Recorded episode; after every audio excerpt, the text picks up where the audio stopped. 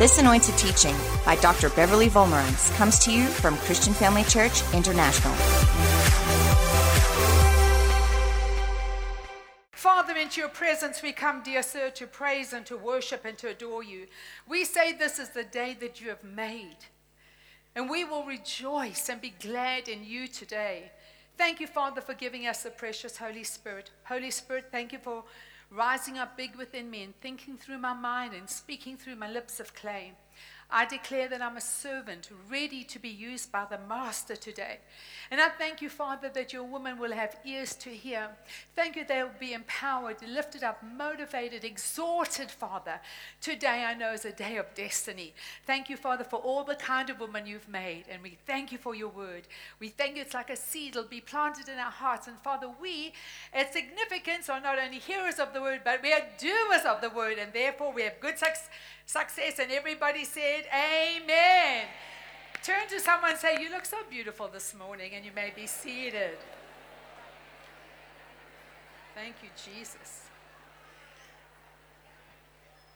What an honor and a privilege, privilege it is to be here this morning to bring you the Word of God. As I was studying and praying, I asked God to give me the right word for you. So I believe this is a word from heaven just for you today.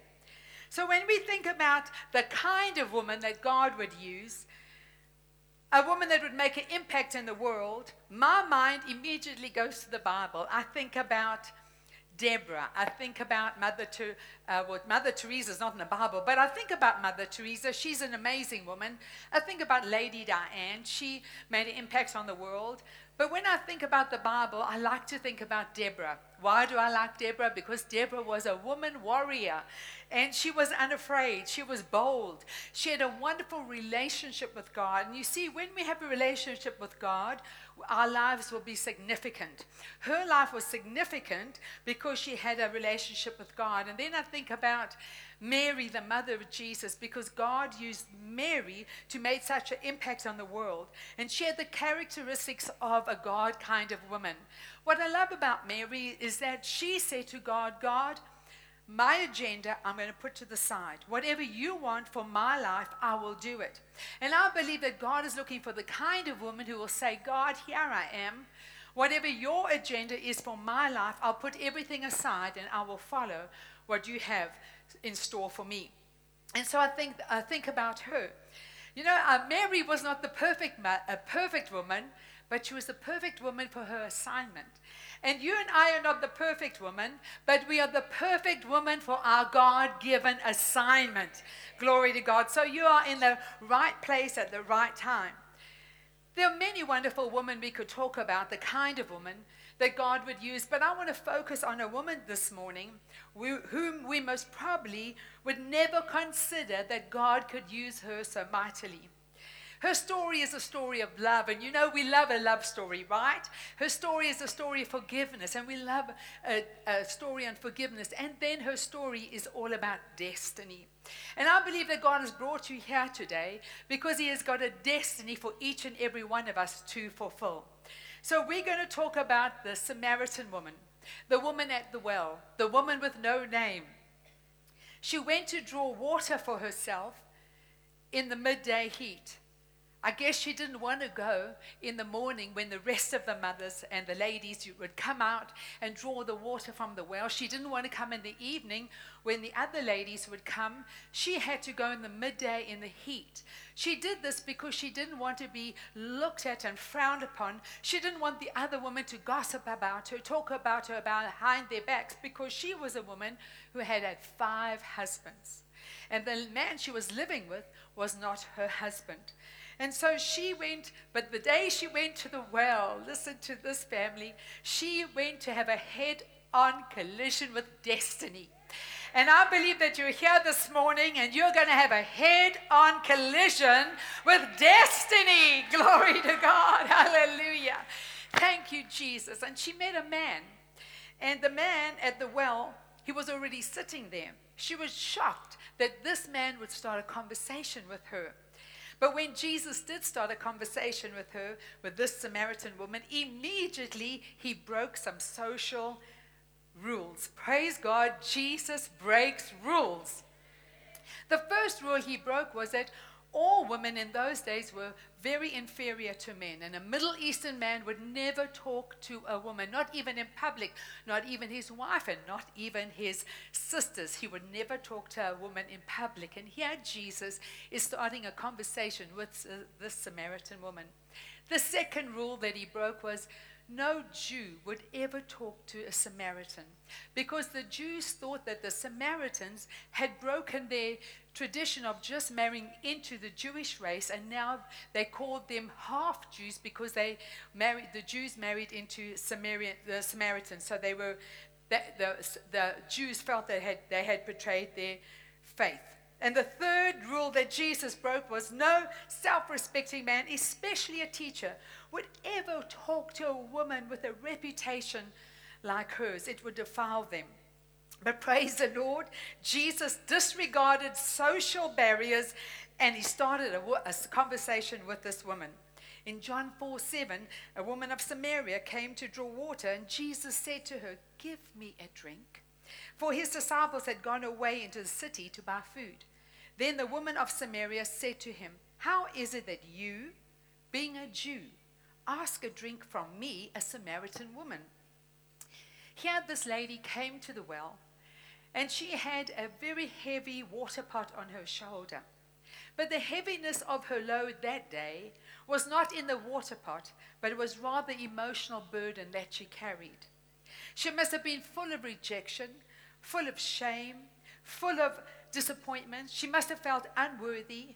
We don't know much about her history except she didn't have a name. And suffice to say that she was passed from one man to another in the course of her adult life.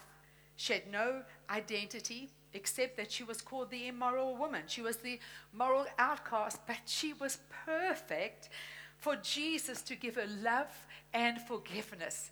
Thank you, Jesus, that you and I are the perfect woman to receive his love and his forgiveness today. So that when Jesus went to Samaria, he went to, to Samaria that day on purpose for a purpose. And his purpose was to meet the lady at the well. Jesus is here today on purpose, for a purpose, and that is to meet you and I today. Glory to God. So Jesus set up a divine appointment for this battered and bruised and broken woman. Jesus has set up a divine appointment for you today. If you're battered and bruised and broken, Jesus has an appointment just for you today. It's your divine appointment today, girls. You're not here by accident. God has brought you here and He has got you on His mind. God remembers you. No matter what you've been through, no matter what you're going through, this is your day of change. This is your day of destiny. This is your divine appointment. It is today. Jesus spoke so tenderly and lovingly to this woman at the well. She was bruised and abused and broken. And Jesus said in verse 10, when he answered, and he said, If you knew the gift of God and who it is who says to you, Give me a drink you who would have asked him, and he would have given you living water. Everyone say, living water. See, Jesus spoke to her about living water, the life that comes from the Messiah. And Jesus looked at her heart. He could see the pain in her heart. But in order to heal her brokenness, the sadness, and her wounds in her heart, he had to ask her some hard questions. John 6 16 says, And so Jesus said to her, Well, go and call your husband and come here. And the woman answered and said, But I have no husband. And Jesus said to her, You have well said, I have no husband. For you have had five husbands, and the one whom you now have is not your husband. In that you spoke truly. But what I love about Jesus, Jesus was not scolding her, neither was he condemning her. But neither was he condoning her lifestyle. But he was making it obvious that he understood her pain. He understood where she came from. She had been mistreated by men most of her adult life, abandoned by men. In fact, five in a row. And the sixth man she was with now, who she was living with, didn't even have the decency to marry her. He gave her no commitment, he just benefited from her. Six men, five painful marriages, six painful scars in her life. You might say, Pastor but I've not been married five times. I can't relate to you. But talking about being divorced so many times. But pain comes in many ways and many shapes. Pain comes through relationships. Might be relationship with, with friends and family. It could pain come through our health. It could be there's so many different causes of pain. We could be rejected. We could be abused. We could be abandoned. We could be uh, not thought of. It could come in any way. But today, there came a day when Jesus faced her and she had her destiny. Today, Jesus is facing you today, and this is your destiny day.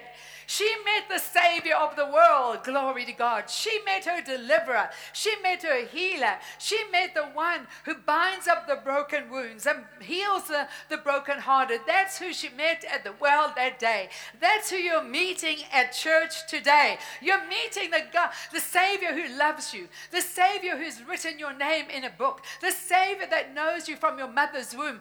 That's who you're meeting today. The Savior that loves you, that wants to take care of you and give you a destiny. And the destiny is good and not of evil. Glory to God. Thank you, Jesus. So, Jesus is here today. He wants to offer you healing. He wants to offer you hope. He wants to offer you a destiny. He wants to heal you from past relationships, healing for the guilt that she carried. Many women carry guilt, they carry shame that was de- hidden deep within her heart. But God said, I've come to offer you today forgiveness for love, redemption, and destiny. But Jesus challenged her pain. Girls, we cannot live in denial. We cannot pretend things didn't happen to us.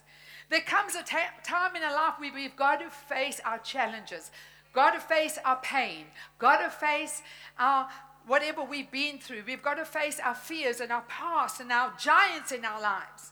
There comes a day when we're at the crossroads where we've got to decide what are we going to do with the pain that we've been through? What are we going to do with the rejection we've, we've gone through? God wants to give us freedom. It might take a little time to walk down that road of freedom, but freedom is offered to us. Some women choose to walk away from freedom because they enjoy the sympathy they get. They enjoy to be a victim because instead of being victorious, they get sympathy from their friends and their family. And they pretend they enjoy the attention that they get, so they prefer to stay where they are at. They are bound by their chains of their past, but that's not you, girls. We're here for freedom, we're here for deliverance, and we're here to have our destiny fulfilled in Jesus' name. What I love about the woman at the well is when Jesus told her all about herself, she did not want to stay the same. She made a decision that day I'm going to change. I'm going to receive his forgiveness, receive his love, receive his redemption. I'm going to receive whatever Jesus has for me. My life is going to change today. Glory to God. So she ran to the village and, and she told everybody, including the men, what Jesus had told her. In verse 29, it says, Come and see a man who told me all things that I ever did. Could this be the Christ? And they went out in the city and came to him. This was such a courageous step for this woman because she went back to the village and she started speaking. And the men must have been in that crowd. In fact, her five husbands might have been there. There could have been Johnny over there and Sam over there and Thomas over there and, and Billy over there. And she said, Yes, God told me all about you. And Fred, don't forget you, the sixth guy that I'm living with, God told me about you also. But you know, when she met Jesus, she found freedom. Now she was not worried about the opinions of others. She didn't worry what they said about her. They didn't worry about the labels that they put on her because now she had found freedom. And when you get freedom, you get boldness and you become courageous. Hallelujah. Glory to God. And so we find that this woman with no name the woman that with five husbands and the one she was with uh, wasn't her husband, when God changed her life, she became the first evangelist and witness to the community all about God. Hallelujah to Jesus. This was the first time that the Samaritans or half Jews recognized that Jesus was their Messiah. All because this woman said, I say yes to Jesus. I say yes to change. I say yes to freedom. I say yes to my destiny in Jesus' name. Glory God. She did not run away from Jesus when he put finger, his finger on her pain. But she allowed his compassion to heal her and to restore her. The kind of woman that God knew, uses is not necessarily the supermodel, definitely not the superwoman. She's not the Miss Perfect. She's just the woman who says, Jesus, I say yes. Jesus, I say yes. Yes to your plan. Yes to your destiny. I say yes. How many women do we have in the house today who's going to say, I say yes, Jesus, to your plan and your destiny? I've come to tell you today that God is wanting to rewrite some of your stories. He wants to change some of your destinies. He wants to rewrite your journey, and it's for good and not for evil. In 2018, my husband and I had the awesome opportunity and privilege. Of, we were given a gift. Actually, it was my husband's gift, but thank God I'm married to him because I got it as well. So some couples came, got together and they gave us a gift of going around Italy on a yacht. And I just loved Italy. It was my first time, and I loved the sights and the sounds and the gelatos and the sorbets and the food and everything. And I just loved it. So I would have eight to 10 double espressos a day. I would have at least two sorbets a day. And I just love coffee, and I just had a lot of it. It's a memories that lasted a lifetime. When we got home back to San Antonio to the real world, and now we had to, you know, get back to working. And one night I decided I'm going to take out the staff and we're going to go bowling. I forgot that I was still competitive. My flesh hasn't died yet. And so I wanted to win. My team had to win, which is so ridiculous because we're one staff and we're a small staff. So why are you trying to gang up against the other little bit of your staff? My husband was helping everyone a bowl like this. I said, Theo, that's not on our team, okay? This is our team. We're going to win. Bev, he said, Stop being so competitive. Your flesh hasn't died. We are one body. We need to help each other. I said, No, this is bowling. This is winning. I'm winning. Nevertheless, the sad story is that uh, my team lost. But I guess that's God saying to me, Hey, but after bowling that night, I got into bed and suddenly my left foot started to swell and swell and swell. So I thought it was all the moves that I was doing that I hadn't done before because I was desperate to win. So I got the bowling ball, I went right down as far as I could, and I bowled and I had moves that I haven't done forever. So I said to my husband, I think I've sprained my foot. So he said, That'll teach you a lesson. I said, and so then I said to him, honey, uh, will you pray for me? Listen, Pam, it's very good, uh, very important.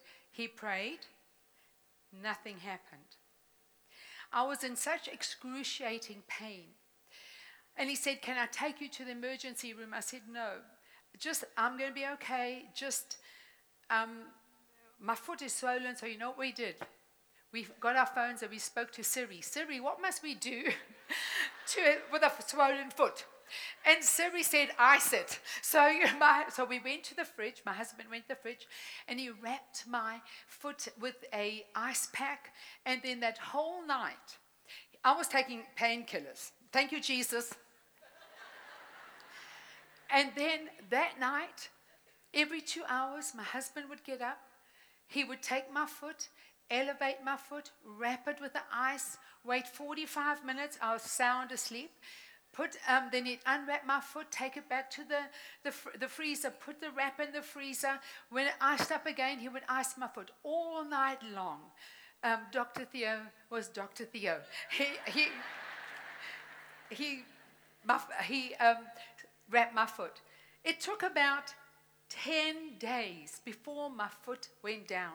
And so I searched my heart and I said, Lord, I've done something wrong. I've opened the door. I know my body. I don't get sick. This doesn't happen to me. What is it?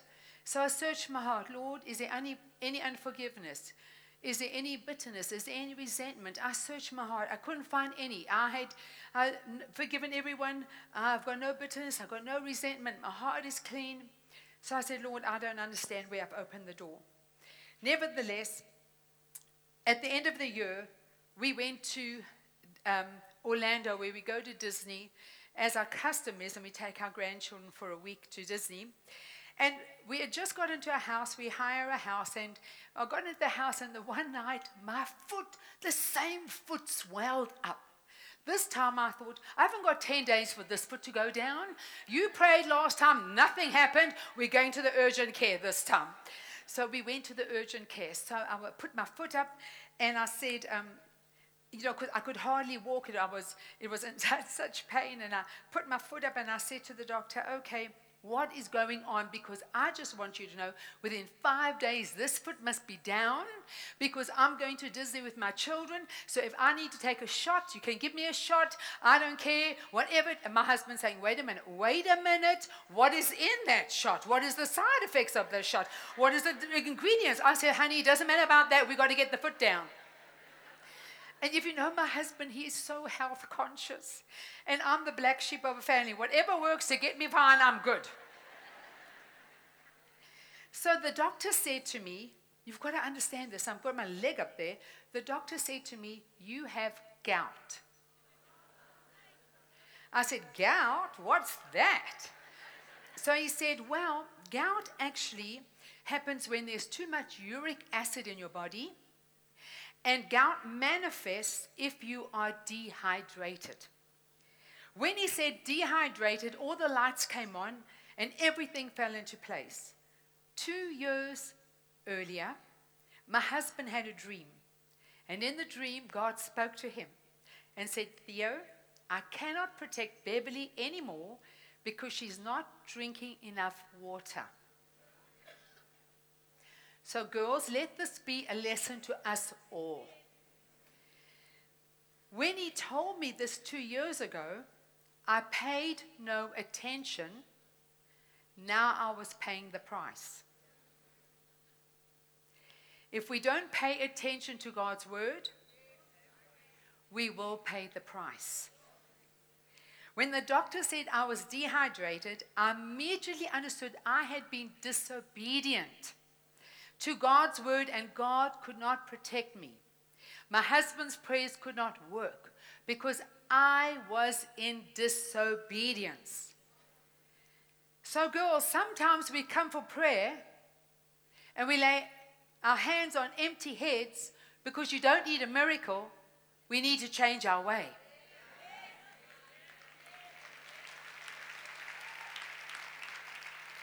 But as smart as I am, I changed my ways. The doctor said to me, I'm going to give you a wheelchair so you can wheel yourself around Disney World. I said, I can tell you right now, I'm never getting in a wheelchair, okay? My foot is going down, it's going to be fine, and just give me the shot in my butt, and I'm going to be good. I'm going to walk on my own two feet. So I repented that day for ignoring God's word because I abused my body. I had to cut down the espressos from eight to 10 a day to about four. But now I'm drinking two to three liters of water a day. Girls, drink water. Water, water, water. Do you know many things will disappear if you drink water? Inflammation will disappear. Arthritis will disappear. Depression will disappear. And false appendicitis will disappear. Headaches will disappear. Migraines. You can heal your body if you drink enough water. But when I realized that I was dehydrated and needed more water, and I realized I needed to pay attention to God's word and change my ways, my body was sick because it needed water. Just as a physical body craves water to survive and function correctly, so the spiritual woman craves spiritual water to survive. So let's talk about the spiritual water girls. I want to give you a water that you'll never thirst again. I personally think that women are depressed. I think that they are going through pain, regret, condemnation, shame. They feel weary, they feel anxious. They've lost hope because they haven't plugged into the everlasting water, which comes from Jesus Christ. God is wanting to pour out His Spirit on each and every one of you. He wants you to be refreshed and whole and happy and healed and fulfilled with your destiny. So the God, the kind of woman that God is going to use is the woman who is thirsty for God. How many of us are thirsty this morning? We are thirsty for more of God. We are thirsty for more of the anointing. We are thirsty for the supernatural. We are thirsty for God's power to flow in life. We are thirsty. We want more of God today. Hallelujah. You know, girls, when you have and you drink enough water, you'll become bold. You'll become powerful woman of God. You'll no longer be the clinging vine. You'll no longer be the needy. You'll no longer be the gullible. You'll no longer feel inconsistent. You'll no longer feel that you have a need for approval because you will already have filled yourself up with the word of God. Hallelujah. Thank you, Jesus. When we are filled with the, with the word of God, we become bold, become courageous. Satan knows that if we drink the living water, we are going to become a threat to him. We're going to walk in freedom. We're going to walk in authority. We're going to walk in power. We're going to be, have a tender heart, a nurturing heart, a passion for souls. We're going to be an agent of change if we drink enough of the living water. Our children will change. Our families will change. A whole generation can be affected by one woman if she's filled with the living water. Our enemy, the devil, does not want to drink us to drink of the living water. He doesn't mind if we go and sit at the well all day long, as long as we don't drink of the living water that Jesus has offered us. And the question I want to ask you, girls, are you thirsty? Matthew 5 6 says, Blessed are those who hunger and thirst for righteousness, for they shall be filled. John 7 37 says, Now on this last day, the great day of the feast, Jesus stood up and cried, If anyone is thirsty, let him come to me and drink. He who believes in me, as the scripture says, from his innermost being will flow rivers of living water. John, George Whitefield seemed to have no future. He was born in England in 1714, the son of an English bartender. Yet something happened to him when someone showed him that he could be filled with living water. He cried out, as soon as someone showed him that verse, he cried out and he said, I thirst, I thirst.